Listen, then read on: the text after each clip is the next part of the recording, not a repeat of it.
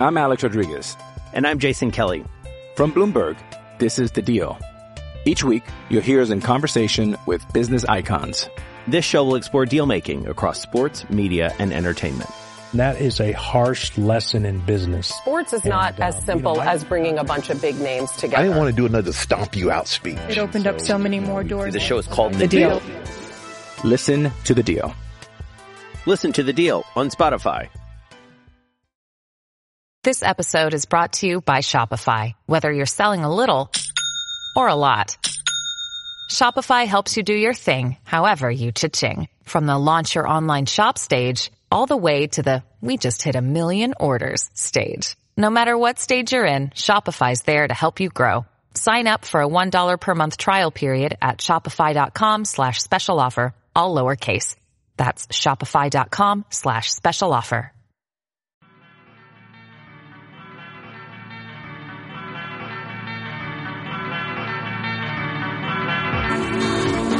Yo, welcome back to the show.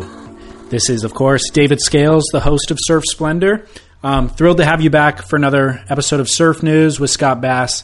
And um, before I get into that, just quick order of business. As always, reference our website, surfsplendorpodcast.com is where you go if you want to leave a comment about today's show. Find past episodes. Everything's archived for free. All the music that is used in this show is all archived there. Um, and then on social media at Surf Splendor. Anyway, enjoy today's show. I will be back at the end to sign us off.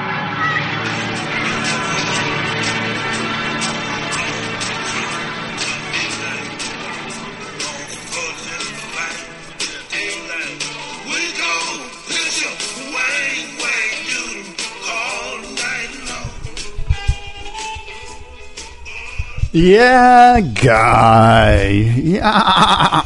yeah, guy. What's up, bro? Yeah, guy. Hey, now. Welcome, everybody, down the line. Surf Talk Radio. Scott Bass and David Lee Scales with you here on this Tuesday, November 19th. Wait, Thursday. Sorry. Thursday, yeah, We're yeah. off a couple days. Thursday, November 19th. And that was Howlin' Wolf with a super session of musicians, including Steve Winwood, Eric Clapton, Bill Wyman, Charlie Watts, um, and a few others that I'm definitely missing here. But uh, Wang Wang Dang Doodle all night long, Howlin' Wolf. Sweet. I actually thought you were going to quiz me, like, hey, who is this? I was gonna. Well, I pulled out Shazam while you were doing the intro and I was Shazamming it. Were you blown away by the crew that's on this album? No, because my phone doesn't have reception right now and I wasn't able to get the info. Oh. So I was going to be shamed uh, for not knowing. But yeah, that is pretty impressive. That is a super group, man. It's pretty cool because it's when all those guys were were real young. So you've got these British rockers who absolutely adored these these you know like blues musicians from the USA. Yeah. and um, you know to get called into a session with these guys. So you've got Clapton, who's probably I don't know how old, maybe nineteen or twenty, and so all these guys are real young. Steve Winwood's probably fifteen. I love younger. Steve Winwood, dude. Yeah, he's good. Yeah. He's an underrated guitar player, Yeah, I agree. He's underrated all the way around. and um, Bill Wyman. Uh, So Charlie is it just one album or just one track? No, it's a whole album. Oh, okay. Yeah. And what's the name of the group? Well, it's just Howlin' Wolf. Um, I don't have it. You know, the, that's the bummer about iTunes and the digital world. Like you don't, you can't pull up the album cover and look at it. But um, It's the bummer about iTunes, but the benefit of Google. I'll pull it up right now. Howl- Howlin' Wolf. Howlin' Wolf Super Session, I think it is called, or something like that, or, or it might be called, might be Highway something, Okay. Super Highway, or Well, there's a blues singer, Chicago blues singer named Howlin' Wolf as well, well. no, of course, that's who this is. This Oh. is the Chicago Blues Oh, singer. okay, okay, okay. and okay. he's he's sessioning with these guys. Got it, got it, this, got it, got this it, is got their hero, and Howlin' Wolf is the man. Got it. Man, his website, howlinwolf.com, is so outdated. It looks like it was built in MySpace? 1996 or something. It's a something. MySpace page. It's so good. oh my gosh. That Yeah. guy that guy's got soul though, huh? Howlin' Wolf, man. Jeez. Yeah. Awesome. Well, little music music education at the beginning of every show. How about right. that? That's right, my friend. So, um, look, it's uh, a lot going on in the surf world. You know, uh, we're we're sort of well, we are we have kicked off the Triple Crown, the Vans Triple Crown of surfing, and they started yesterday at Haleiwa. Um, sort of lackluster conditions, but uh, you know Marty Thomas, who was the my former co-host on the Right. show for a number of years.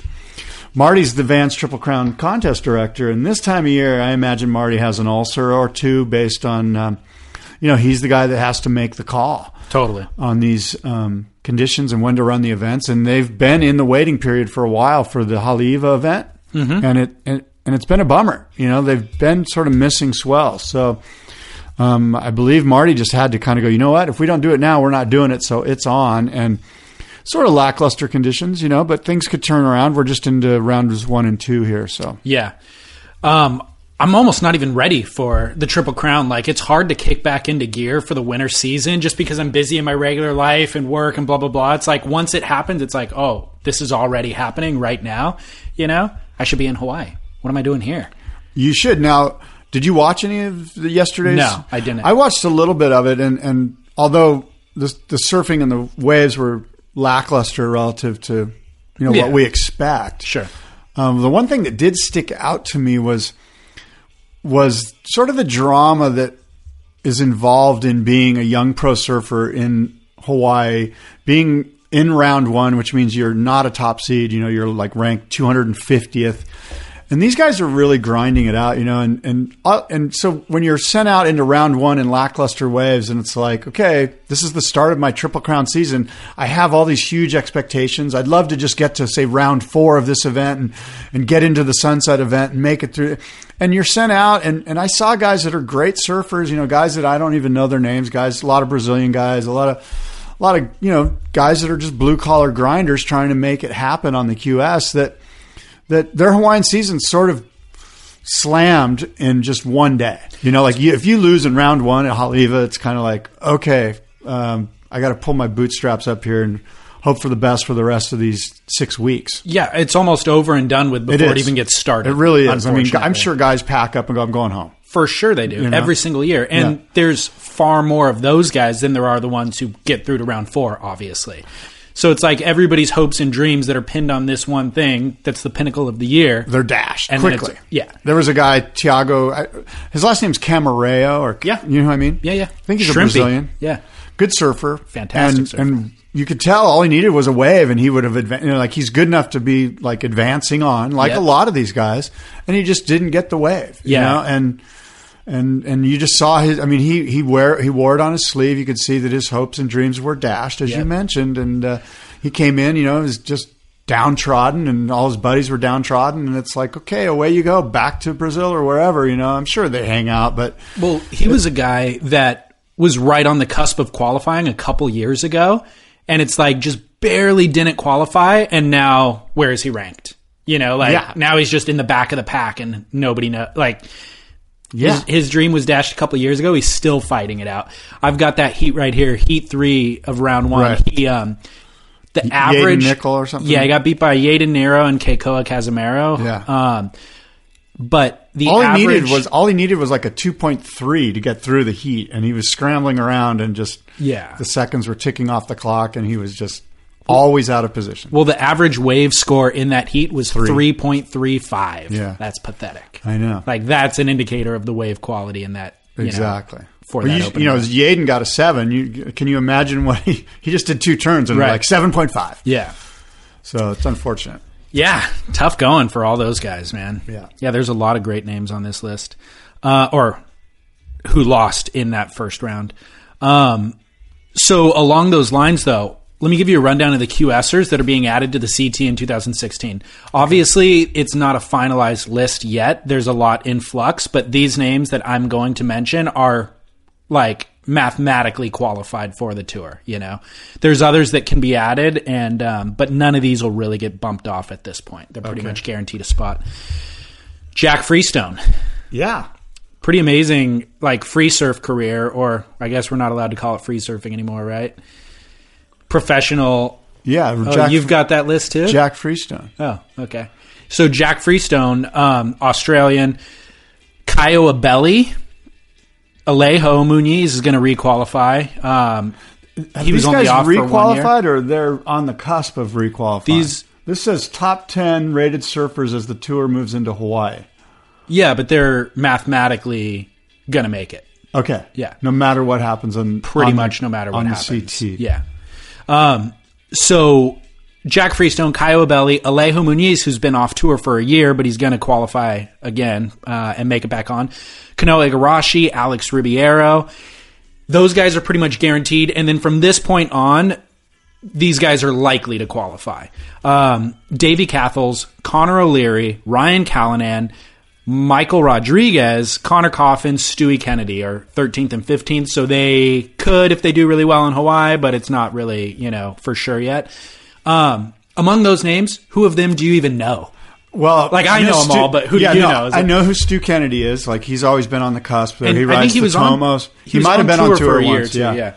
Um, but a lot like the Rodrigues. Did you mention a guy named Rodrigues? Yeah, Michael I- Rodrigues. I have no idea who he is. There Many, you know, nine out of ten, I couldn't pick out of a lineup if they were in front of me. Yeah. But um, you know, which again sort of speaks to what I'm always telling you. Like, talk to me when they're in the top ten. Otherwise, Yeah. there's a pool of talent. I get it. You know? Yeah. Like, I actually have thoughts on each of these guys. I was curious if you even. Well, I do like Alejo Muniz is is interesting. He's a competitor. He's going to be a guy that's just going to be kind of a blue collar Brazilian guy that'll do some damage on tour. Probably won't ever get into the top ten, but will have his moments at certain breaks and take guys out. He's he's he's been around long enough that he knows how to get it done. He, he's a guy that actually we've seen the best performances out of since he's been off tour. Didn't he come in as a wild card and do really well somewhere He did, and this year? Like yeah, like Chopu or somewhere like. and last year when he was going to get kicked off tour, he showed up at Pipeline and took out uh, title contenders Right, like Kelly yeah. Slater and stuff. Right, Like yeah, he had a got run, that yeah. nine nine or maybe it was a ten at backdoor that I thought was like the best wave of the event. It was Right. insane. Yeah, and it kind of got overlooked because John John was doing his thing and Julian and Gabriel and stuff. But I mean, again. Well, that's the one name that that sticks. And then Connor Coffin, I'm I'm excited to see a North American guy. Anytime Yeah. I can get a North American guy on tour, that's who I want to root for. along with Kanoa. Kanoa's on. Right. For sure. Um, Connor's in 13th. If he does well in Hawaii, he could get on. So, what's interesting um, about this list, mainly Australian, there's, let me see, one, two, three, four, uh, uh, mainly Australian and Brazilian. Four Australians, uh, four Brazilians, two United States surfers. Um, among the Australians, like Jack Freestone, obviously we know, Davey Cathles, Connor O'Leary, like those are guys that I've seen on the QS, but they're not really A list contenders as far as I'm concerned. I wouldn't be surprised if they qualified and then got booted right back off, like we saw with Mitch Crews and um, Dion Atkinson, you know. The Brazilians now, I mentioned, or you May- may mentioned. I interrupt for a yeah, yeah, yeah. What interests me is, first of all, the the nationality breakdown sort of mirrors what's on tour anyway. A lot of Brazilians and Australians, and just a very few North Americans. Secondly, you're a guy who watches a ton of surf media. You're on it. You're you're very plugged into what's happening, and you don't necessarily know these guys as well as you know some of the, for lack of a better phrase, free surfer pros. Right. Like, yeah. which speaks to the grind that is the QS. So these guys are out there every day at some crappy beach break in Virginia Beach or wherever they Right. are trying to get points. And they don't seem to have the time then to put in the effort to get video clips made, to do all of that marketing Right. that the other guys have. So you know guys, you're more familiar with guys. The surf world is more familiar with guys that are doing all this social media web edits. 100%. And it's it's unfortunate that these guys are out there trying to bust their butts, or they are busting their butts to make the tour. And we're like, who are they? I don't even care about them. I'd rather see Clay Marzo on tour. That guy rips. You know, Totally. there's that mentality that's unfortunate. Well, I've seen Davey Cathles and Connor O'Leary winning heats, and I watch those events, but I don't care about their surfing. You know, it's like I see their name. They're like, I'm like, okay, they surf good, and they did deserve to win that heat, but I don't care. Like, I'm not. I don't. I don't want to even You're watch not them free invested surf yet, you know, because No. you, you haven't you haven't bought in because you haven't seen.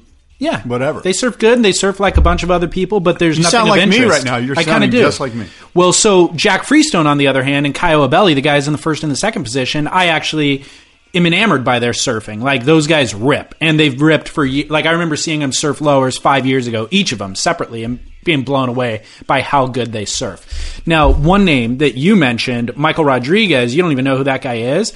Like I've seen him surf, and was he is an A list talent? No, no, no, no, no, no. Don't laugh. Like here's the deal. He is like Carlos Muniz. like Filipe Toledo, actually. I've watched him surf and go, holy crap, this guy's Filipe talent, like Filipe level talent. And I would not be surprised if he did what Italo Ferrer did this year. Like he'll show up and blow up, and guys will be like, where did that come from?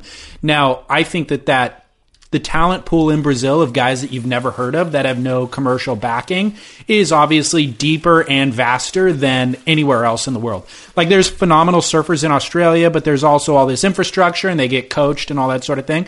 In Brazil, you get these guys who come out of nowhere who then just take over. And and I think Michael Rodrigues is a guy who could very well do that. Now again, I think he's in the 10th position, so he's or maybe 11th, so he's not really like guaranteed a spot yet, but I'd love to see him do well in Hawaii and uh, ruin some dreams, dash some dreams. Alex Ribeiro is in that. He's actually in the sixth position, and he could also do that. He, but he's kind of more like I, he's amazing, but I don't know that he's Mike. Like I think Michael Rodrigues could actually, you know, dash them all. Yeah, I'm, I'm just not. You know, I'll be more excited when I see him lay down the gauntlet at Chopu or wherever. You know, like, when you really see a young surfer kind of come into his own, and you're like, wow. You know, like the way we've seen Filipe Toledo in the past few years. Italo. where Italo is Italo's the best is example. Surprise, yeah. Yeah. Best example of a guy who just nobody had any expectations for. Most people didn't even know him. Most people still can't pronounce his name, and he's just smashed guys. Idolo Dantas, Wiggly Ferreira, aren't they the same guy? Italian Ferrari is the best. yeah. Um, so, anyways, I'm actually excited about all that stuff. I, I'm very sad to have a conversation with you about Matt Banting, who one year ago I was just like, "You wait and see," and he actually did show up. I feel like, but got injured in J Bay, and that's why we haven't talked about him since. Yeah, Which I is mean, injuries are lame. It's un- yeah, that is unfortunate. You know, it's not his fault, but it is what it is. Um, how he bounces back from an injury, we'll see. I mean, injuries oftentimes do more emotional and mental damage than they do physical. It's just hard to get over the hump. You see all these young guys out there getting all the attention while you're sitting at home with a knee brace on or whatever it is, and Totally. And a bummer. It's a total bummer, and who knows if he'll even get the injury wild card for next year. You know, I think there's a couple guys vying for it. Yeah. So it's like you might have to go back and grind it out on the QS again. aren't there three or no? There's two injury wild cards available. Yeah. or- Yeah. There must be four guys like Dusty Payne, right? Yep. He, it seems like every year he's running. He's Jordy. Jordy will get it. Jordy will get one just based Yeah. on Yeah. industry influence. And Yeah, quite I frankly, agree. I think everybody wants to see Jordy on tour, Yeah. and he deserves to be on tour. Totally. Um, so Jordy's. So there's really only one, and and Matt Banting, and there's a who else is injured? There's a couple of other guys. Yeah, I can't There's quite think of it off guys. the top of my head, actually. yeah, But they're They're like definitely B level guys. Yeah, there Like- was a few this year. I don't know why I can't think Was. Brett Simpson one? No. No, no, no, no. He's had an injury, a nagging injury, but he hasn't really been missing events for it. Um, so last week you gave your top ten most influential, or what, what was it? Influential or important? No, it was the Surfer? Poll Awards. Yeah, your own personal. It was no the Surfer Poll Awards. It was the Surfer Poll Awards. You're going to attach Surfer Magazine's name No, to your said- list. it- yeah, it's the Surfer Poll Awards. How, how about Surf Poll Awards? Just Surf Poll. So it's not attached to the. Down the Line Radio Surfer Poll Awards. There you go. Fair enough. So meaning The results are in. I mean, your results. We've are in. got my my ballot wasn't cast last week. we've got the secret. We hacked into the Down the Line Surfer Poll Awards website, and we've got the results prior to them being announced on December sixth at Turtle Bay. Well, then I need you to clarify. Is it the most influential surfers, or is it the most important surfers, or the favorite surfers, Well, or I look at it when I'm filling out my poll. I look at it like who's the most interesting. interesting? Who's is the interesting? operative word then? Because interesting is clicks, and we're in the world of clickbait. Perfect. Interesting. That's why William Finnegan was the number one guy on my list. He's the most interesting surfer in the world this year. Perfect. Because I've compiled my own list, which is actually better than your list. and That's impossible. not impossible. Right. Fully possible, actually. And, I wish we could rehash my list real quickly for listeners who didn't hear the last episode. But well, would you like me to pull it up for you? could you just could you just riddle it off so that we have it there so we can riff on it? I can indeed. Um, I, I fully disagree with your list, by the way. Number That's fine. Number ten, Dane Reynolds. Number nine, Adriano De Souza. Number eight, Matt Parker of Album Surfboards. Number seven, Mason Ho. Number six, Gabriel Medina. Number five, the WSL uh, commentary team. Number four, John John Florence. Number three, Filipe Toledo. Number two, Kelly Slater. And number one, William Finnegan. Okay, that was my list. That Sur- was- that's the Surfer Poll winners. Those are your winners, folks. Your winners? No, those are your winners. Those are the public's winners. You should say my winners, meaning your winners, because they're Your- not my winners. No, yours Nope. is in the global listening audience. Nope. So here's my list, okay? All right. And here's why it's better than your list. I think everybody will agree. Oh my There's no God. Adriano De Souza on it. There's Adriano no WSL commentary team. very interesting. So is the W. We all we do is talk about Adriano De Souza and the WSL commentary team. We talk about them a lot. the WSL commentary team isn't a person. It's a bunch of people. Who You use that. be- Yeah. Who said that? They're all the, same thing. They're all, All right, people. all right. Here's my list. Just listen up. Number 10, I'm going to agree with you on number 10, Dane Reynolds. Because Dane is obviously an incredible surfer who we all love to watch. We have our our negative things to say about Dane as well, but He's interesting. you got it. You got but it. his his fiance slash wife napkin apocalypse is almost more interesting than he is. Agreed. So, number 9, I actually have a top 5 list, but then I feel cuz like You have failed me already. right, number 9, Yes. Derek Rielly. That's a good one. I like that. Derek Rielly Good for choice. founding not only for co-founding Stab, but then Beach Grit, which is endless source of entertainment for you and I. We love right. Yeah, Beach Grit's great. I mean, it's it is what it is. It's it's sort of like this sophomoric um, Beach Grit. Like they they want to kill you with a thousand cuts, basically. That's a good way of putting it. yeah. Wow, I like that. Um, Yeah, that should be their new tagline. We'll kill you. they with have a good they have a good tagline actually. Something to do with surf hard candy or something. Yeah, they do. I um, tried to pull up their website this I morning was and it wasn't coming up. 25 instead of 50, Beach Grit would be my go-to place for entertainment, surf entertainment.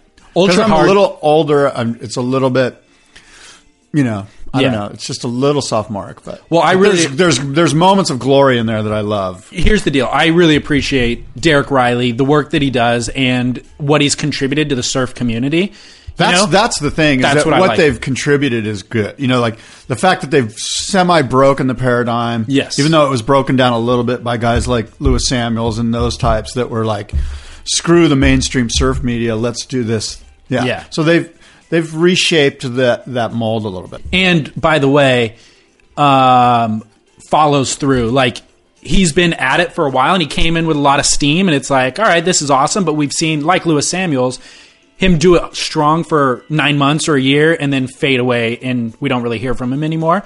Like Derek's delivered day in and day out for a long period of time, you know? So I really admire that. And um, bravo, beachgrit.com is their website. Ultra Hard Surf Candy is their tagline, by the way. Right.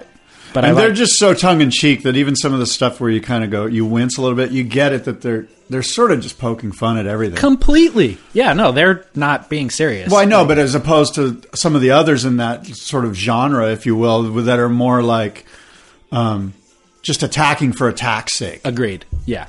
No. So Derek Rielly, you're my number nine surfer poll winner. Uh, number eight, Owen Wright. Actually, I feel like Owen.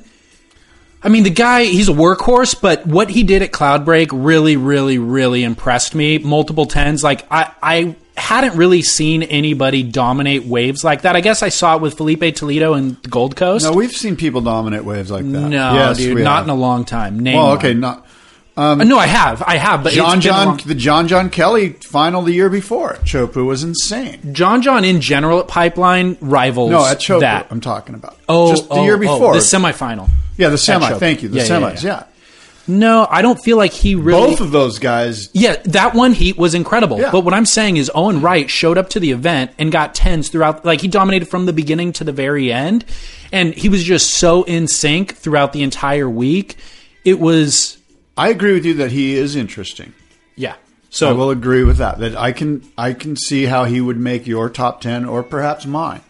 I'm keeping Not num- an easy list to make. No, it isn't. But that really is something that that stood out for me from a guy that I never really cared about before, Owen. Um, number seven, I'm keeping as your number seven. You had him as number seven as well, Mason Ho. Every time I see anything with Mason Ho online, I click play. Like Yeah. he's that interesting. I want to hear him talk. I want to watch him surf. I want to hear his post eat interviews. Like all of it, I love. Number six, Matt Meola. Maui goofy footer, Clay Marzo replacement, Matt like you like that? That's um, pretty good. So he is to me like he's charging jaws, he's doing insane airs, he's getting really not enough press as far as I'm concerned. Yeah. He did the spindle flip the morning I showed up to the boardroom show, your event in Del Mar. I pull up Instagram and he's doing the spindle flip and it's like, what is this? And then you watch any video that they put out of him, he does five air rotations that don't have a name that I've never heard before, never seen before. Yeah. You know, like he's that insane. He's almost doing so much of it that it just falls on deaf ears. You're not even sure. It was like Joe Cremo and Justin Madison in the 90s in those Lost videos doing shove its and varials and stuff where it was like, well, I don't even know what this is. Can't process it. My brain isn't ready for it. Right. You know, like, and then 10 years later, Julian Wilson does one and people flip out. Yeah. You know, because now we're ready to see it. That's who Matt Meola is for me. And and by the way, you could throw Albie Layer in with. I was Matt just going to say that they're almost. That's like the WSL commentary team. Like they're almost the same guy. they they surf entirely differently and they do different rotations But they're, and airs. but they're basically like they're from the same guys area. from Maui that do everything incredibly. But you really couldn't pick them out of a. I could. I don't even I know what they look like. I could, but they but they do everything together as well. They surf together. They put edits out together, so they get lumped in together. they deserve more credit than they're getting. for sure Yeah. they do. For sure. Okay, so here's my top five. Top five is more important than the bottom five. Uh, Mick Fanning, number five on my list. Didn't you already say him? No, I did Owen Wright. Same thing. Nope. so Mick Fanning, super hard work ethic. I feel like he's from the old class who is just battling it out with the younger guys. In a world where Mick Fanning and Kelly Slater are like falling down, not Mick Fanning, Joel Parkinson and Kelly Slater are falling down the rankings because these young bloods are like coming at him from all angles. Mick is standing there, Yeah, fending him off like with the biggest Sampras, sword. kinda. Yeah. he reminds me of Pete Sampras. Yeah. He's just like this. It's just super studly champion that you're just gonna you're gonna have to beat him. He's not gonna make a mistake, and you're gonna have to beat him with a better serve or something. You know, Totally. And, uh, he does have that vibe. You know? So pull up the text message you sent me with Chas Smith's um, soliloquy about Mick Fanning because I want to argue with it. okay, Do you have it handy? I do. Bear with me. What? What? Give me the precursor. Where did this come from, by the way? I saw it on Beach Grit. Okay. Um, I'll read it for you. This is Yeah, from Chas Smith at Beach Grit. He says, I am, for better or worse, richer or poorer, a fan of competitive surfing, but watching Mick Fanning's hunchbacked approach, floating a slow mo two foot piece of Portuguese beach break, is awful television. It is supremely awful when compared to the National Football League, but it is equally awful compared to Kurt Russell's award winning Big Trouble in Little, Little China. Random movie reference. It is awful. though. It is awful compared to the women's ice skating we watched together earlier in the day. It is awful compared to the Chevy Chase franchise vacation remake we watched last night, which is a funny movie. It is awful compared to anything and everything because that Portuguese contest was A, lame, and B, whatever. So that's Chas, his latest So I scribblings on Beach Grit, which I sent to David last week. which And he's referring to he, he and his daughter were watching. Yeah. The Portuguese event was repackaged for television on ABC or ESPN, and he was watching that, and his daughter was like, would rather watch Chevy Chase's Vacation or some other awful thing relative to the uh, WSL on TV. that's my first bone of contention. That movie was excellent, by the way. I agree. The Vacation remake. it, it wasn't excellent, but it was. It was funny. Funny. I watched it. I went went to the movie theater to watch that with my family, and I enjoyed it. I saw it on the plane back from Europe and like was cracking up. It was so sophomoric and so crude, Yeah. but so funny. You like got, yeah, you got to know that going in. totally, I thought it was great. So Chas, I fully disagree with your movie uh, review, but I like Chas. I like the way he writes. He's funny. I get it, and he does. He's felt that way about Mick Fanning forever to the point that he got beat up about it. You know, like that was part of his book. Um, but I fully disagree with him. Like Mick has become super interesting to me. And he he got he has a little bit of that hunchback style. Um, especially surfing the the beach breaks. When he said that, I'm like, yeah, he does. I've never really noticed that before, but he does.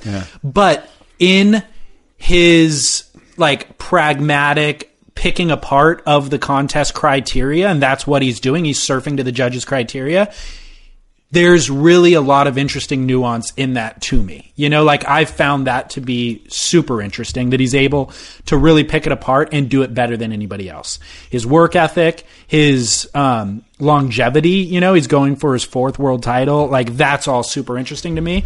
So He is a, a classic Australian ochre sporting champion. Like the, Totally. the nation loves him and they should. And he really represents that well. And he also does it. Like he comes through when you need him to come through. agreed. I think he got robbed in Portugal, by the way. He got beat by um, Tiago. Um, Perez? no, not Perez, not Camarao. The other one. Tiago Tiago? No, Frederico Moraes. Oh, Frederico. him. Frederico, not Tiago. Oh, him. Frederico beat him, the wild card, and I mean everybody. They they interviewed or they the camera was in the locker room with Kelly Slater and Mick discussing the heat after the heat, and Kelly was like, "Dude, I don't, those judges are tripping." Really? They, yeah. they did that on the WSL It was- broadcast? It was live. Oh, it did was they cut away real quick? No, no, no. They let it play out. And then the commentary team commented on it. You know, they're like, oh, well, Kelly has different opinions than the judges or whatever. Right. But it was like, Mick got robbed. Everybody knows it. So, and he's going for a world title. So it mattered. And he I had an mean, they were subjectively judged by a group of guys that don't, don't surf as good as the guys in the water, and and you're calling it robbery. I'm calling it standard. That's true. That is a problem. All right. Number, number four on my list. Yes. Julian Wilson. Julian Wilson, a guy who was on the cusp of not re-qualifying last year, ends up winning the Pipe Masters, and now this year was in contention for a world title. And not only surfing incredibly well throughout the year, but for me, the highlight of Julian was the free surf edit that he put out a couple of months ago that was set to that RZA song. That thing was so gnarly. Like that was one of the highlights of the year of any video clip that came out for me. So Julian Wilson jumped, skyrocketed into my number four position. Number three, Scott Bass. Yes. You're going to love Number three. Tatiana Weston Webb. Who? What's he do? yeah. Tatiana is my number three spot. Okay. Female surfer. Yeah. Which you did not stipulate. I don't want, even want to hear you argue. This is a men's list because you did not stipulate. Look, here's the deal. Surfer Poll Awards is broken up into men's and women's. You did not make That's that distinction. a known. That's a given. Nope. You didn't make that distinction. Nope. That's the way it's been for 30 years. That's just what it is. I Nope. gave my men's list. This is my list. The 10 most Well, interesting. You said the 10 most interesting surfers. surfers. You didn't say male ever. It's a given. No, go back to the tape from last week. Oh, well. what you did say last week is, well, maybe one day I'll do a women's list, but you didn't say this one had to be men. So, anyway, Tatiana, most in, third number, third most interesting surfer this year for me. Again, like Italo Ferreira, kind of came out of nowhere on the women's side of things and just smashed girls. She's a great surfer. Smashed girls She's a great surfer. backhand approach, like pretty much Powerful. unbeatable. Pretty much unbeatable. Like uh, Bianca Buitendag's kind of right there with her, but like it's really hard to beat. It's kind of Freddie P esque, I would say. Just Oh, my. She'll go like 10 vert backside turns, smashing it. Then you send her out a Cloud Break and she gets the GoPro a winner out there, like gets shacked. She got a super good barrel in Portuguese beach break, um, Super Tubos, when the waves got big and hairy. She took off on a bomb, not only got shacked, came out and smashed the closeout. Like, and it wasn't like come out, reset her footing, go down the line and then smash it. It was like come out of the barrel, bottom turn, bang into this big closeout and got a 10 for it. It was pretty gnarly. It was really, really gnarly. Here's the actually. deal. Here's the deal. You didn't even see that wave because you don't even watch the women's. Here's the deal. Yeah. Tatiana is a great surfer. I am not doubting that. And I have watched some of her heats and I've seen the GoPro clip at Chopu and there's no doubting Tatiana rips. But like millions of other red hot surfers that nobody knows, nobody cares. I fully care. That's you why do. she's number three. Yeah, you do. Yeah. But my point is, is that Surfer Poll Awards, most interesting people in surf, I would be blown away if you interviewed or questioned 100 people. Even, where is she from? Maui or something? Kauai. If you went to Kauai and asked for what's your top 10 surfer poll, like, None. I don't think hardly anyone would put her on the list. You could not be more wrong. Okay.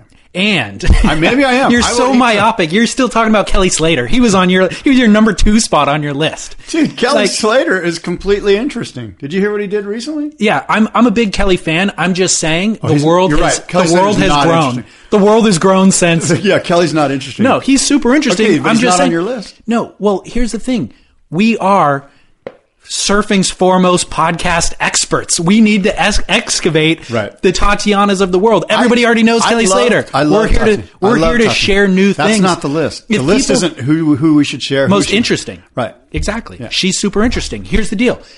We're not here to tell people what they already know. We're here if they don't if they don't say Tatiana's on their number 1 list, we need to educate them why they should. And that's why I'm here. Good. Love me some Tatiana. Yes. All right. So, uh, number Number an interesting choice. I'll give you that. well, isn't it an interesting list? That's what it is. Top 10 most interesting surfers. Yeah, I And mean- she's an interesting choice. People Bang. could argue that Matt Parker wouldn't be on anyone's list, but mine too. But all right, but I didn't argue because it was your list.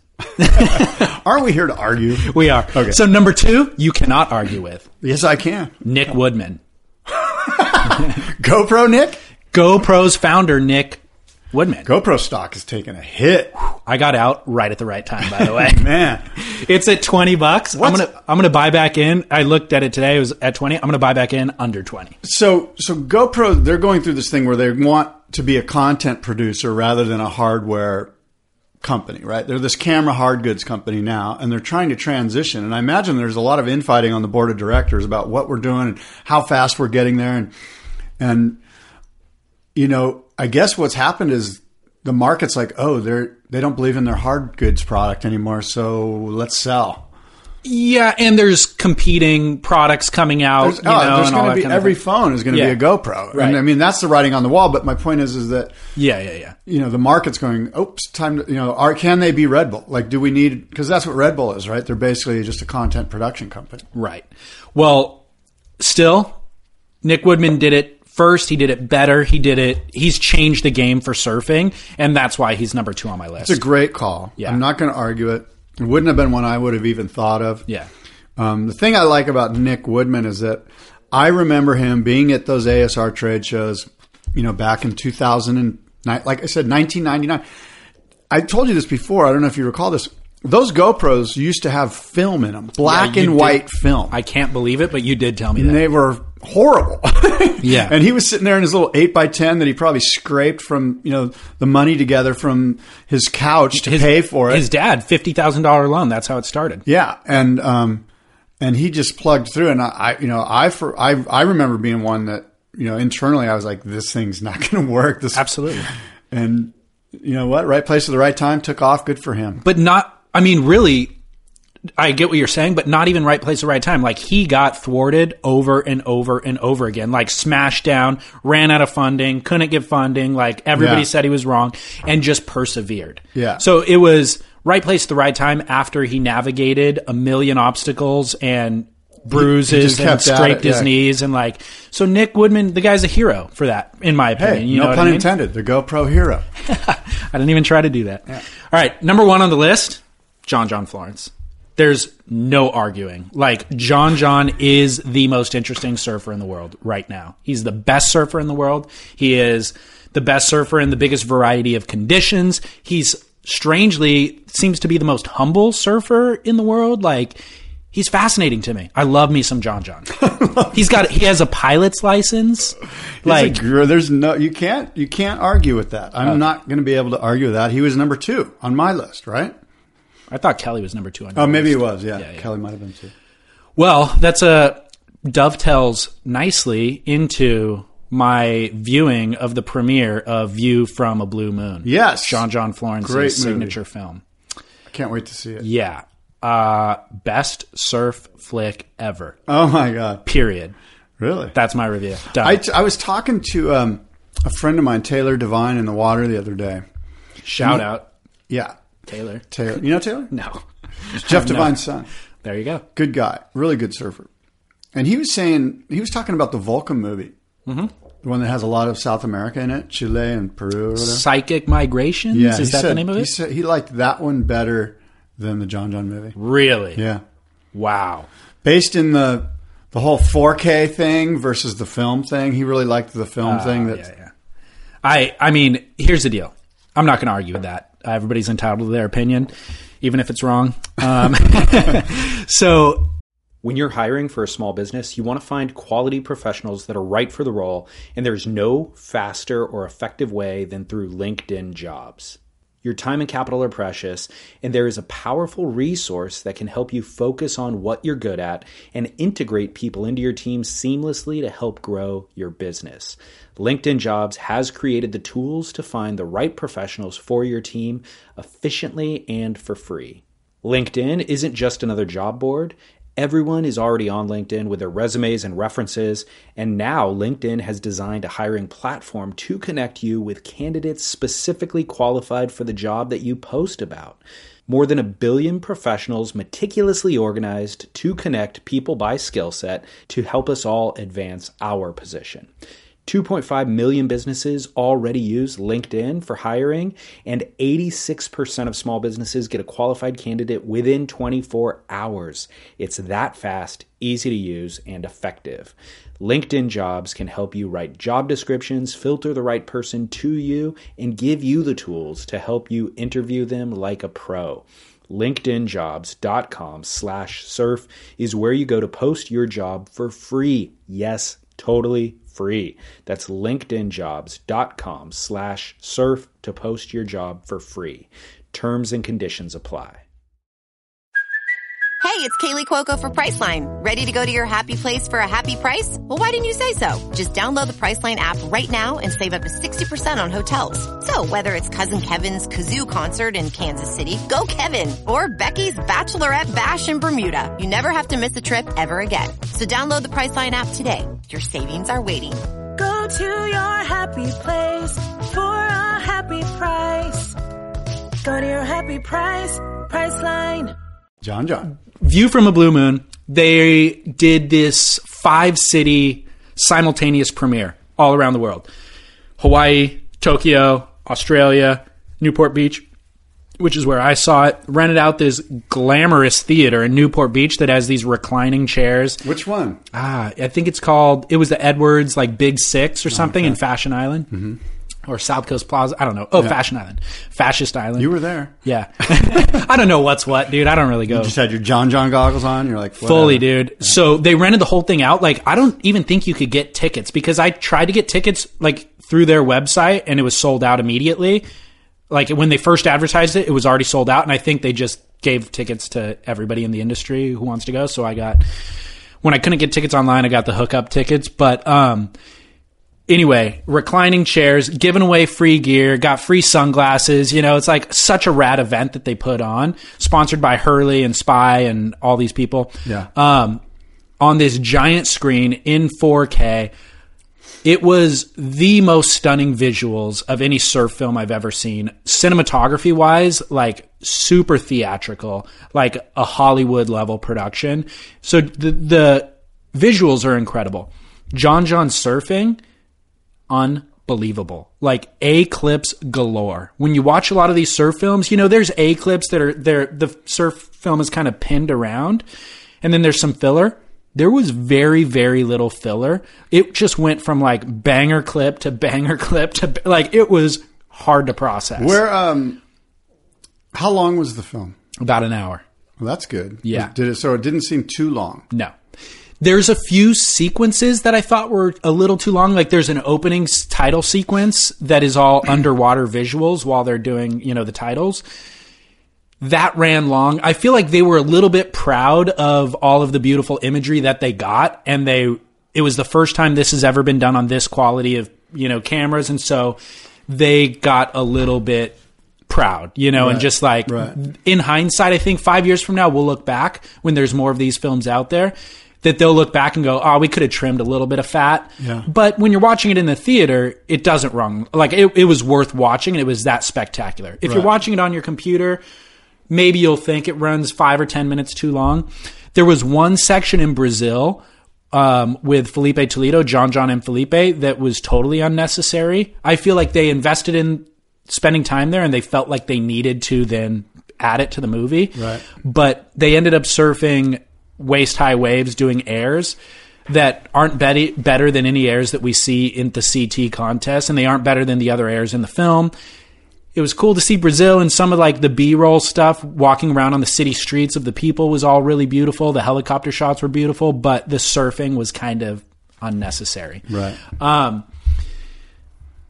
they do a West Africa section that's unreal. They do South Africa that's pretty amazing. They do um, Hawaii is unbelievable. Here's the deal: John John's airs are incredible, but the highlight of the film is really some of the front side rail turns that he's doing. Where in West Africa were they? in Morocco. No, they weren't in Morocco. I'm not even sure where they were. Um, but it's super remote, like no people, no Right? anything. Yes. Hmm, I think I know where they were. Okay. Um, offshore, howling winds, like Baja looking. yeah, Yeah. yeah, getting shacked. Yeah. and Jordy Smith. So I was going to talk about John John's turns. I'll get back to that. There was a number of cameo appearances in the film. Matt Meola, the aforementioned Matt Meola, Albie Layer, um, John John's brothers. Really, none of those people. Uh, Bruce Irons makes an appearance.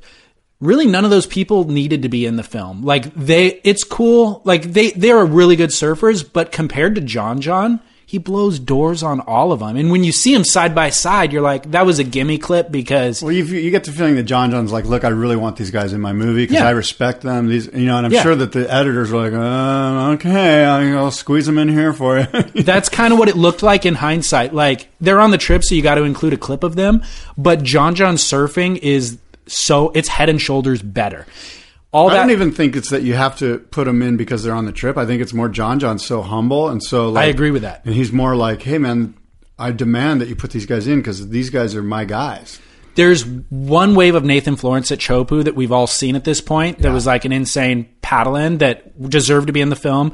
There's a couple of Koa Rothmans that deserve to be in the film. And then, by the way, Jordy Smiths definitely deserve to be in the film. Like when you, we haven't seen Jordy in a while because of the injury, but like when you see Jordy on his A game, it's remarkable. Like it's undeniable. And you see John John and you go, well, Jordy's right there with him. Like Jordy is gnarly. And so he's there in West Africa with um with John John and gets a couple of those waves and that was worth seeing. Um so John, I was talking about John John Florence's frontside carves.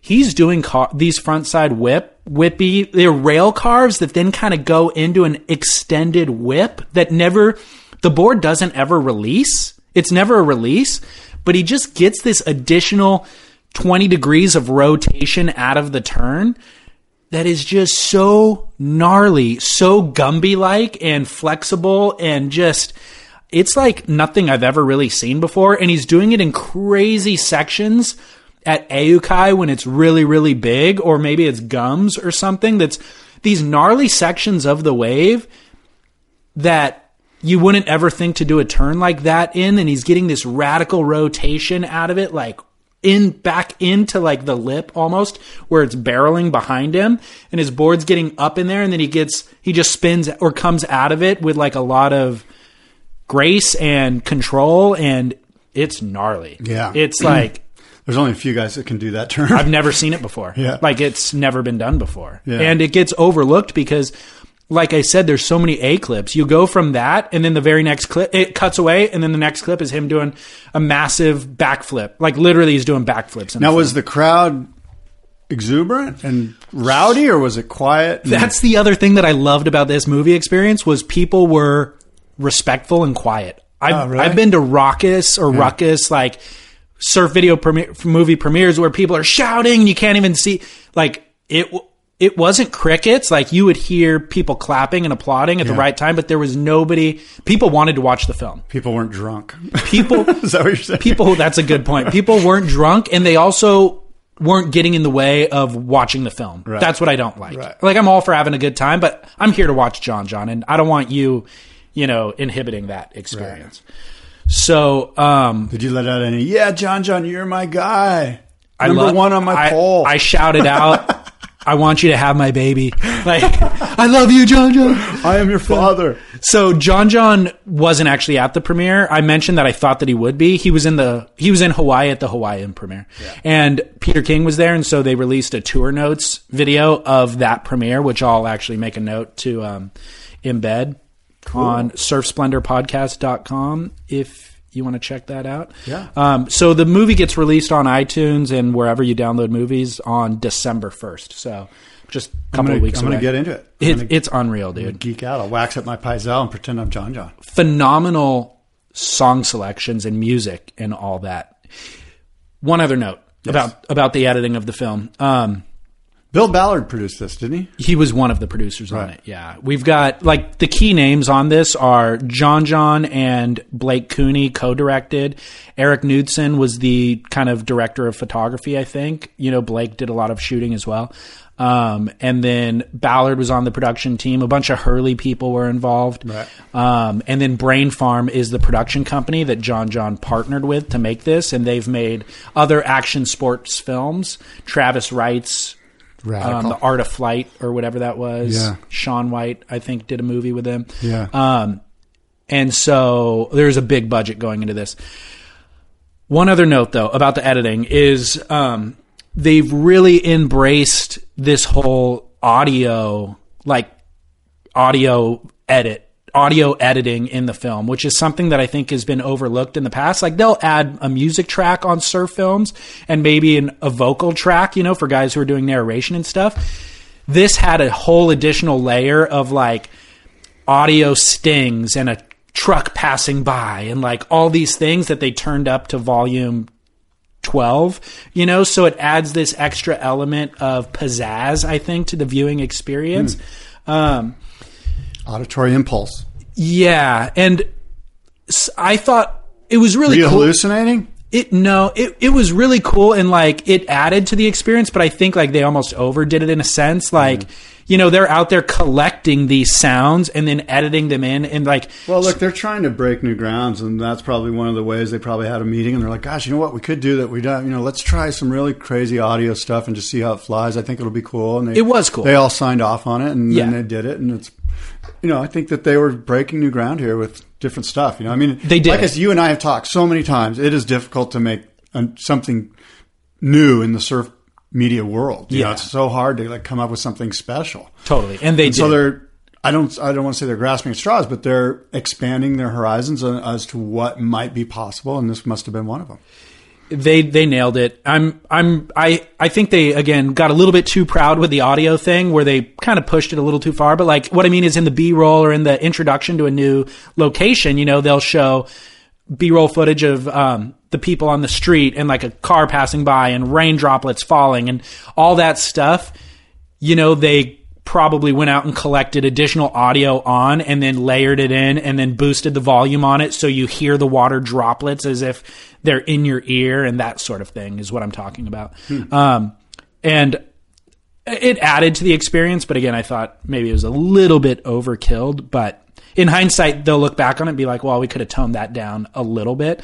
I don't think anybody else will have that complaint, but all in all, That's what we do here. We hyper micromanage. all in all, 10 out of 10, uh, A plus job. Fully, fully enjoyed it. I love John John. He's number one on my list because of it. I can't wait to see him win Pipeline this year and all of the free surf stuff. Wow. Edit, edits and videos that they're going to put out of John John. I'm a huge fan. You got him winning, John. John. For sure. I mean, winning uh, pipe. For sure. Cool. Um, Did you see here that um, I don't know you knew David Eggers, but David Eggers passed away. Yes. Mm-hmm. I mean, I don't know how we didn't open the show with that actually, because that's brand new news in the last day or two. Yeah, that's really sad. You know, David was. I mean, when he was a teenage, young teenage, even when he was twelve years old, ten years old, this kid was the the deal. This guy was going to change everything, and quite frankly, he, he did in many ways. I mean, the few years that he was around, especially as an amateur, he was just um, blowing doors and just an incredible surfer.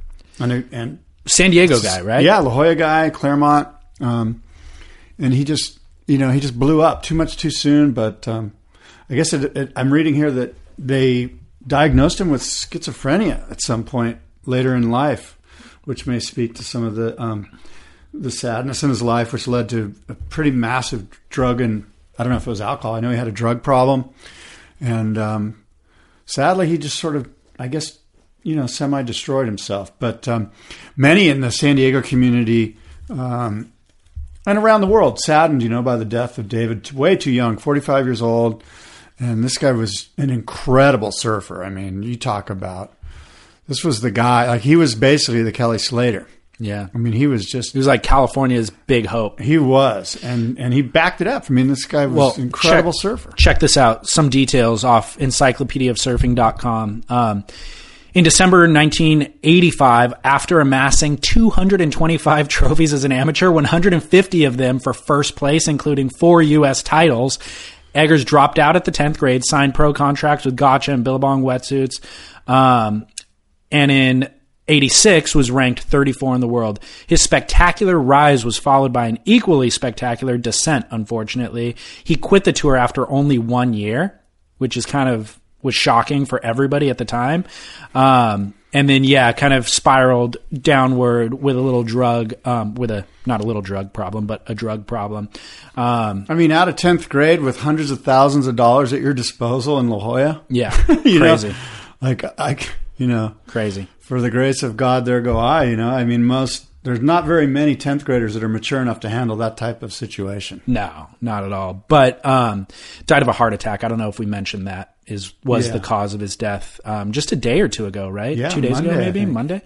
Um, so yeah, super sad story. We'll have video footage and um, photos of David Eggers on surfsplendorpodcast.com and Scott's down the line radio.com. By the way, I am uh, I am redesigning boardroomshow.com. Right. And it's going to include all of the down the line stuff. There's going to be um, a big down the line radio podcast presence there. That's where basically all of the down the line shows are going to be there. The page that I create for each show will be there. So I'm getting rid of downthelineradio.com eventually here. Yeah, yeah. And um, yeah. Speaking of website redesigns and um, Stab Magazine obviously got purchased by Surf Stitch a number of months ago. We talked about that in the news and in this show. You could see the transition. If you're looking, if you're paying close enough attention, you could see like they're integrating now more um, Tatiana Testum Web. no, no, no, no, no, no, no. Integrating more um, purchased content into their like. It used to be that there's banner ads on the side, and you could see what is um, entertainment versus what is p- purchased. Right. Now they're filtering in some of the purchase stuff into like the video feed. Basically, if you go there to watch videos, now there's a video of Rip Curl's Flash Bomb wetsuit featuring their team rider. You know, Oh, right. It's advertorial. totally Yeah, advertorial. advertorial. Yeah. Yeah. They don't purchase it; they sell that space to Rip Curl. That's what I mean is Rip Curl purchases Right, it, right, You yeah. know, and like there's a new Dane Reynolds video. I'm like, sweet, I'm going to watch Dane Reynolds surfing. No, no, no. It's it's a Channel Islands video. Oh, yeah. Channel Islands produced video talking about their latest board with Dane as their, you know. So it's like little stuff like that and then a hyperlink to purchase the board, you know. So it's cool. Like I get it. Everybody needs to be profitable. I'm not at all shaming it. No. And we're going to come to that same point with Yeah. this show and Sooner the better. yeah, yeah. By Channel way, Islands. you want us to talk about that video? Speaking of um, that topic, I have learned. I don't know if I told you this. I think I did, but I've learned that um, Kelly Slater is going to have his own surfboard label, Kelly Slater Surfboards. It's going to be manufactured by Firewire. And Rob Machado is going to have his. He already has Rob Machado surfboards, Well, but he's a shaper, though. and those boards are going to be manufactured by Firewire. So Firewire is going to have Tomos, Kelly Slater's, Rob Machado surfboards, and probably some others. Um, Well, Pyzel, I don't know if that's the same type of partnership. I think it might be. I, I think so. I'm, I don't know all the ins and outs of it. a little it. but different because Pyzel's an actual shaper. You know, I don't know that Kelly would be. Kelly's signing off on the design, but he's not designing the board, really, right? Kelly Slater surfboards. Okay. I, I can't. That's all I know. I don't know. I This know, is kind of breaking news. I know that Kelly is, as you know, he's and everyone knows he's heavily involved in surfboard design. So, does he pick up the planer? Of course not. I don't think any of those guys do. But does he? Pyzel does. Well, yeah, Machado but, does. But but even those guys are computer guys. Like they're they're designing boards based off of the computer, Yeah. which is fine. That's a, just Yeah. another tool. But my point is, is that. I mean Kelly can certainly get in there and and tweak with um, the design on the computer. And does he grab a piece of sand sanding Sure. block and get at it? I don't know, but um, Kelly Slater surfboards and Rob Machado surfboards. Uh, yeah, I guess it could be breaking news. It is. Well, I mean, obviously the Firewire thing isn't news anymore, um, but we were wondering how that was all going to pan out and like how, you know, what his involvement would Well, be. And he I'm- hasn't really been writing the boards at all I'm, or un- hardly. I'm on the understanding too that Travis Lee, who's like Channel basically, Islands. yeah, he was the Channel Islands guy with Kelly and just basically toured with Kelly and took care of all his boards needs. Well, he now works for Firewire, oh, really? so he's doing that same thing with Kelly. That's a huge news, breaking news story. Sort of like parking lot. I don't, and I don't have a source other than somebody told me that in the parking lot. Okay. So it's not verified yet. It's not verified. Yeah, I hate to be the, you know, but I don't know why. You know, this guy wouldn't lie to me. so. Sure. No, no, no. Um, yeah, and by the way, Travis Lee wasn't just traveling with Kelly online or on tour. He was there for all, All of, the CI all of the guys. Channel Islands Yeah. guys. Nat, he's getting Nats boards and everybody. Adriano now, you know. Um, so interesting. Well, I'm curious to see what comes of that Kelly Slater. Would you buy a Kelly Slater surfboard, Firewire? Um, maybe I you wouldn't know, not I don't, I don't know why I wouldn't. You Yeah. know, like sure, I, Yeah. you know, any, any like, I have too many surfboards. I, you know, the last thing Yeah. I need is another surfboard. But, um, I would certainly want to, you know, I, I'm a freak with surfboards. I'll ride anything. I like them all. I don't, you know, I think they all are valid on, on some level or another. They're going to put a smile on my face. You know, I don't care if Kelly designed it or if, um, you know, some backyard guy. I, I actually love the backyard guys, like the real backyard guys that aren't even that have real jobs and just make boards in their backyard. And you look at those and you go, "Wow, this thing's cool, man! You know, Yeah. good for you." I really dig that. you Yeah, know? yeah. So I, I'm just a surfboard freak. I'm not really a guy to put the litmus test on on whether I would buy it or not, you know, ride it or not. You know, um, I certainly, I would certainly. I don't know why I wouldn't. Goodness gracious, you know, Right. greatest surfer in the world. Yeah. he knows a lot about surfboards, mm-hmm. and um, I don't know if, if he would design something that that I would like Right. because he, you know, he's at a level Well, everything. way beyond where I'm at. I mean, I'm just, I'm all about can I catch the wave. I used to give people crap. I'm like, all you do is catch the wave and you're happy. And now, now that's kind That's of where all that I, matters. that's kind of where I'm at now. I'm like, oh, I caught the wave. Happy- It's a success. What a successful ride I had. I'll back eh, back it up a little bit even more. Like I just like getting in the water, seeing the sunrise, being like going through the ritual is adequate for me at this point, you know. And like, of course, I'm going to catch waves while I'm out there, but like, I'm grateful to get tech to check those boxes. Well, that feels great. At your age, that's a mature place to be because you know I was running on just selfishness propelled by how many waves I could catch and Yeah. it's so liberating to be where you're at where it's like you know what I love surfing for all of the elements and I- and I'm also going to appreciate them I'm not going to miss those moments because of some hyper focused Yeah. um, desire to catch as many waves as I can possibly Totally. catch Yeah, totally. Well, I'm going to speculate about what Kelly's board design is going to be like. Just kind of after now that I've processed it for two or three minutes, like thinking about all the things that he's talked about. What I anticipate is that it'll look similar to what Tomo's doing.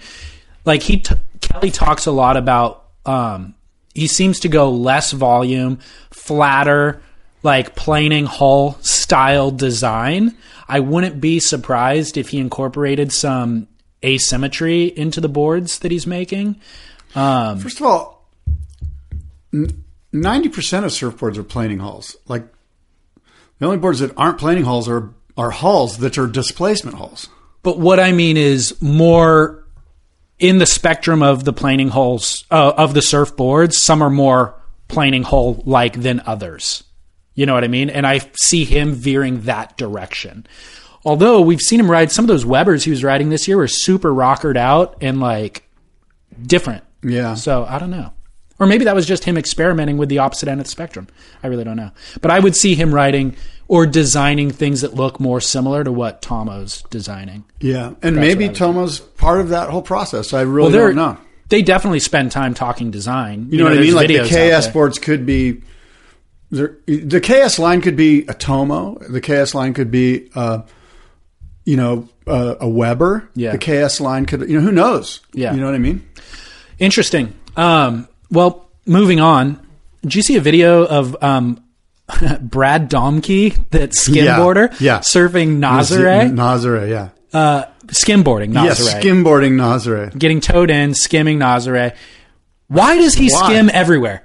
Like I don't even get it anymore. Like it, It's just it's it's kind of like you know what cra Not next he's gonna like drop in with a parachute into like into the wave garden on fire and ride and skimboard a wave Totally. garden on fire with a parachute. Uh, it's like why? Like, while getting chased by a tiger. Yeah, exactly. Like, Thank you, yeah. like they're gonna put sharks with laser beams on their foreheads in the wave pool, and He's then he's got to dodge. shark. He's got to do- dodge the laser beams. like okay, we get it. You're a freak. So, but here, next? like, it is incredible, obviously, and like, But it's kind of last year when he did it at uh, maxed out Puerto Escondido, it was unreal.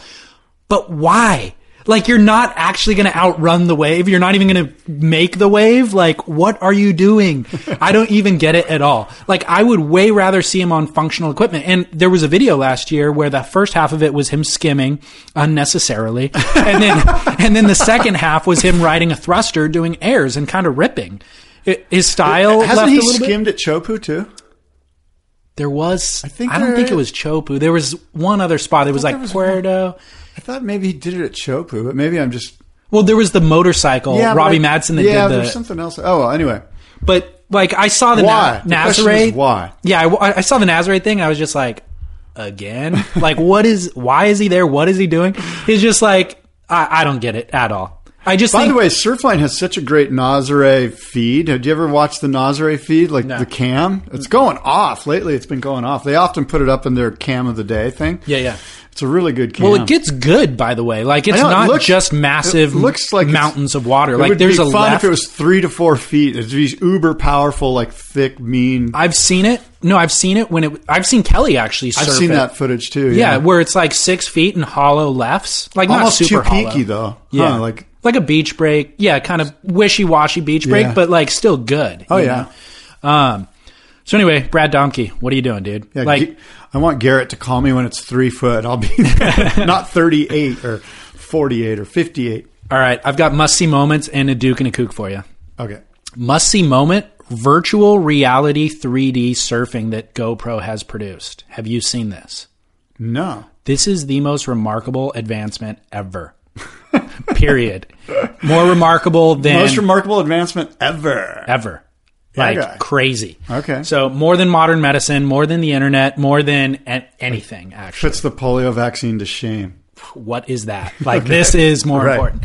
So this video, it's not only remarkable in terms of the camera work, but the viewer that you use online to watch it, you can grab the screen and pull it to the right and the, the angle shifts to the right. They have 360 degree GoPros mounted. So they're capturing images from every angle. They somehow stitch it together in the edit bay afterwards. And then they've created this new video player that you use where again, you take the cursor on the screen and move it anywhere and your angle changes. So there's guys, I think it's Anthony Walsh. There was a CJ Hobgood one getting barreled at Cloudbreak, or maybe it was Chopu. I actually forget which which it was. He's paddling into the wave. You can be looking at his point of view at the mountains while he's paddling into the wave, or swivel it around to the left and see what's happening down the line. You could swivel it, sorry, swivel it behind him and see what waves are coming behind him. Where are these cameras mounted? On his board? I I'm not sure if he's holding them or if they're on, actually Is it one camera or a I series? of- think it's on. it's like a it- circle. I think a yes. circle of cameras in Ex- his hand. Exactly. I think it's actually on his board. Now that you say that, because you can get an angle of him Right. surfing as well. Okay. So it must be on his board. It's freaking remarkable. Then and the you while you swivel the cam while you swivel your view while you're watching it. It doesn't stop and buffer. It continues on. So like you're watching the video while you're actually Right. changing the angle. That it's the most cool. remarkable thing I've ever seen in my life. And then they'll the video that they have is like three minutes long, and it shows him duck diving and paddling out, and you can get the 360s of him duck diving, paddling out, paddling into the wave, getting barreled while you're in the barrel. Swivel the view back and look what it looks like into the pit. Swivel it to the curtain, see the curtain following. Swivel it to getting spit out. All in real time. Like I said, it doesn't buffer and stop when you swivel it. It continues. It's crazy cool. the craziest again like i can't believe it's not eh, like on the news on every surf website it's like it came and went and nobody seems to be impressed by it. Okay, I have a, a Duke Kahanamoku. Okay. And it's Kelly Slater. And before you cringe, Shocking. yeah, I knew you were going to go there. But he has teamed up with the Kering Group, which is sort of like, for lack of a better phrase, the parent company of Outerknown, the clothing, sustainable clothing company that, that Kelly's a part of. So is it the Kering Group or yeah, the Kering Group? So they have launched this um, this campaign with white ribbons that basically is is um, bringing attention to um, abuse, the abuse of women. And um, Kelly um, has a few quotes in the press release. He's a part of this foundation of this movement, and he wears, you know, that you wear this white ribbon. And Kelly's mom apparently went through some physical and emotional abuse. Um, and Kelly talks about that a little bit and just says it's just you know we just can't stand for this. Yeah. And so um, for that, uh, for for standing up for um, the horror that is physical and, and emotional abuse uh, against women, uh, I applaud Kelly, and he's my Duke Kahanamoku. Awesome. I'm Alex Rodriguez. And I'm Jason Kelly. From Bloomberg, this is The Deal. Each week, you'll hear us in conversation with business icons. This show will explore deal making across sports, media, and entertainment. That is a harsh lesson in business. Sports is not And, uh, as simple you know, I- as bringing a bunch of big names together. I didn't want to do another stomp you out speech. It opened up so many more doors. The show is called The deal. Listen to The Deal. Listen to the deal on Spotify. With threats to our nation waiting around every corner, adaptability is more important than ever. When conditions change without notice, quick strategic thinking is crucial. And with obstacles consistently impending, determination is essential in overcoming them. It's this willingness, decisiveness, and resilience that sets Marines apart. With our fighting spirit, we don't just fight battles, we win them. Marines are the constant our nation counts on to fight the unknown. And through adaptable problem solving, we do just that. Learn more at marines.com. My Duke Kahanamoku is 30 year old South African surfer Josh Enslin, who set the unofficial world record for the longest surf session at 30 hours and 11 minutes. In the cold. South Africa, it was the frigid, man. Yeah. Like he's got booty, thick, wetty booties, gloves, uh, wetty hood. Um, it was all for charity, you know, Right. like, and it was well documented. Um, but man, he like was he was saying, and by the way, he caught a wave every four minutes. So it wasn't just like a long session where he sat there. It was an active session. 455 waves in total in the course of 30 hours. That's 11 hard to do, man. Crazy. So he surfed throughout the night, obviously in the dark. Why did he come in? Did it blow out? No. uh, I think 30 hours and 11 minutes was enough. Okay. Um, he the wind the- switched. beat the previous record by 30 minutes. Um, but like he was injured. Like his, he couldn't see out of one eye uh, by the, the last hour or two. He said his left shoulder felt like it was just like a ton of bricks was on it. Was having a really hard time paddling, um, but persevered, set the record, all for a charitable cause. So Josh Enslin, my Duke, Kahanamoku. I've got the YouTube video. It's a three minute video documenting the process on uh, surfsplendorpodcast.com. Cool. And then my kook of the week. Yes. The internet trolls who complained about Kelly Slater and Shane Dorian's Fiji giveaway. Did you see this? No. I was a, I'm a big fan of that giveaway. Dude, Monies went to four different charities. One of them Surf Aid. I, I don't even understand people anymore. They're just they got nothing better to do. Internet haters, like, what's the deal, dude? So Insecurity. so this company called Omaze approached Shane Dorian with this charitable thing where it's like, hey, we'll send you to Fiji, you and a friend to Fiji, um, and we're going to do this campaign, and a bunch of people donate to this good cause. We'll collect a ton of money for the charity, Yeah. and then you guys that the we'll pick a winner out of all the donors The more you donate, the more chances you have to win. and we'll pick a winner, and the winner gets to go with you and a friend to Fiji for a week. That's their prize.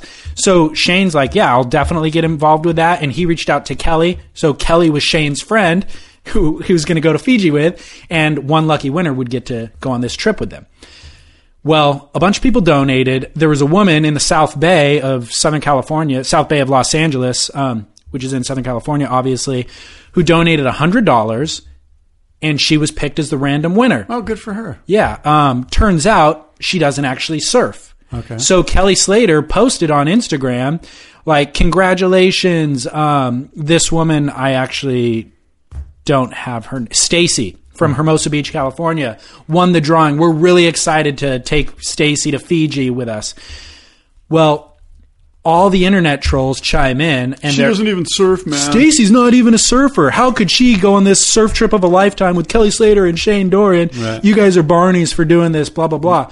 Well, uh, Kelly Slater chimes in and combats against the internet trolls Oh, and it's was a mistake. yeah, you guys, You like, want- he's like, this is all for charity. Who gives a crap whether she surfs or not? Maybe she will fall in love and become a surfer. Like, Yeah. why are you guys being such dicks about this? Yeah. You know?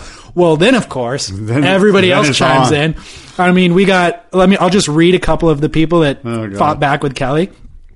Don't give them too much energy. Now. I'm not going to name them, You're but kind of you're, if you if they're you- my If you kooks. feed it though, you're feeding them right now. You're feeding the trolls right now. That's what the kook section is about. You can't feed the trolls. They're We're going to be like, "Hey man, did them. you hear David talk about me?" We're making fun of them. I don't. All right. So one guy says Jelly Kelly is washed up old bald piece of crap. Um, Yeah, uh, you shouldn't have read that. does that it- did not need to be read. One of them says, Kelly, cons- you're calling us an idiot? That's a little bit harsh. Considering I've been your fan since I was 10 years old, keep playing the corporate You can be a fan game. and an idiot at the same time. That's a good point, actually.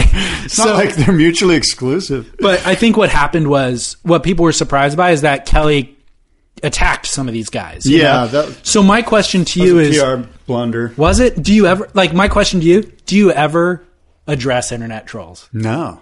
Just let it go. Yeah. You just, what, what what for? Or like, why? The question is, what's the upside? Is there any? Doesn't upside? seem to be. Well, the only upside is that you get to vent. You know, your you know, it's it's. The answer is there's no upside, but in the moment you feel like you're kind of Want to lashing back. carrier. Yeah, you're protecting, but you're not because you that's what they want. They're Right. just like, oh, can you believe he actually bit the he bit the hook? Well, what I'm surprised by is that anybody, Kelly Slater more than anybody, has the time to chime in. Like, if you He's have got a lot of time. When he no, but dude, you he- the guy has he five. was on the golf course the other day with me. was he? yeah, What golf course? I'm not going to say. Okay. Um, did you talk to him? I mean, No, he, he was there I- at the same time you were there. Yeah, he there you guys weren't playing around together. No. Okay. So, but what I mean is like he's he'll post something, get a thousand comments. You open up that that feed and then read individual comments and then respond to them. Like I don't have the time to do that, and I'm not as busy as Kelly is. You know what I mean? Like I'm shocked, and it kind of reminds me like how much time do we waste on the Instagram or the internet as a whole? I think- much less on internet trolls. A lot of the guys that are tr- trolling the internet are doing it at work or at school, where they're like they're just wasting time. They're like those trolls got the time to waste. I'm just shocked they're that getting Kelly paid. Slater. That's my point. Like they're getting paid at work, and they're like, "What should I do? I could finish my report, or I could just go on Facebook and troll out." You know, and That I at the end of the understand. day, the paycheck's the same. that part I completely understand. What I don't understand is Kelly opening the Right. comment feed and then replying. Right. Like, who has the time for that? In in some regards, you know, Kelly's done this in the past, and and it's kind of neat that he that he that he offers himself that in Yeah. that way. You know, and it's sort of an innocent thing. That's kind of, you know, the- I mean, it's very rare, right, that somebody would even reply. And Yeah. so, in some ways, he might win a few more fans just for trying to- Engaging. yeah, just trying to yeah Yeah. engage with them. But Well, congratulations to Stacy for donating and Yeah, winning. Stacey. Great, great job for Kelly and Shane for being a part of it and spending a week of their life doing this. Um, and the kooks are the internet trolls who shame Stacy for not surfing. That's a super weirdest thing I've ever even heard of. You know? Like, Yeah. I don't get that. doesn't surprise me. A lot of things I don't get this week, Scott. Internet trolls and Brad you're- Domke you're- you're- skimboarding. I do not get it at all. Tatiana Weston Webb on your list. Of, I get that completely. Actually, Interesting. that is the smartest pick ever. no, good for her. You know what? It's all good. Even PT. I'm surprised said- you haven't commented on the women's tour coming down to the wire here at Honolua Bay. It starts in like on A the day? 22nd or something. Yeah, two days, three Two days. days. Yeah, I really starts should. this weekend. Stephanie Gilmore's not in it. It's going. It's between Carissa and Courtney Conlogue.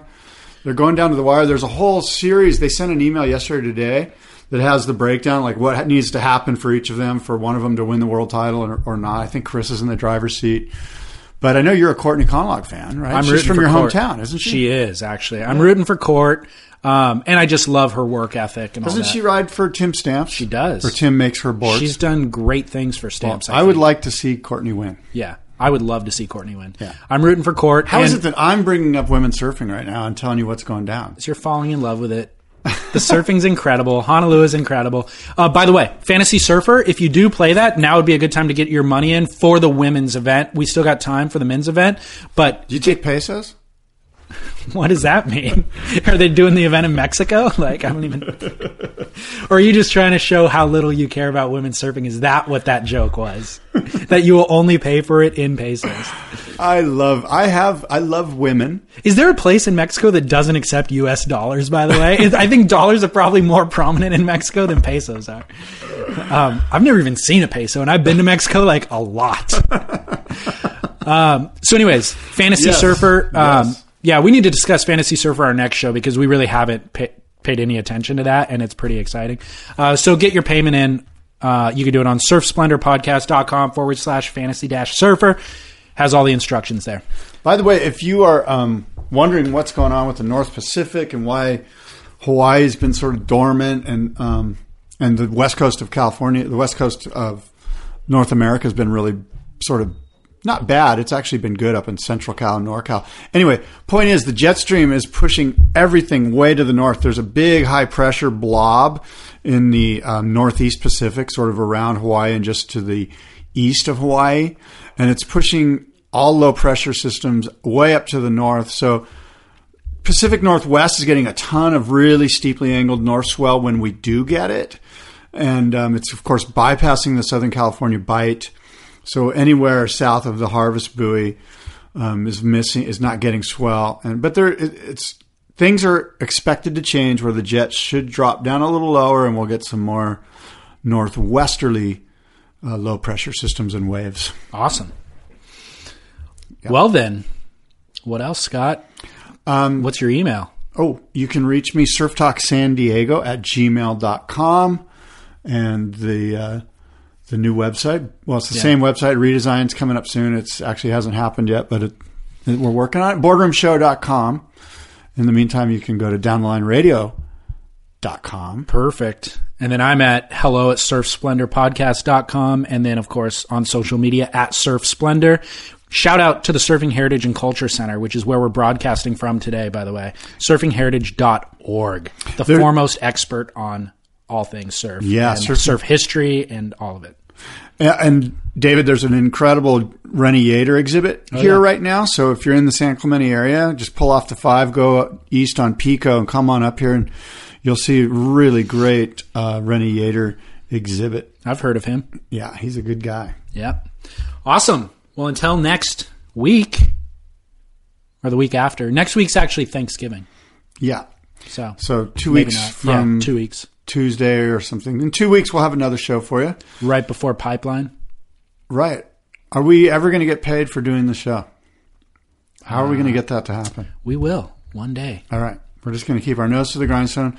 If you're a business out there that wants to sponsor the show, we would love to help you and your business prosper. So um, get a hold of us. Sounds good. All right. Until next time. Adios and aloha.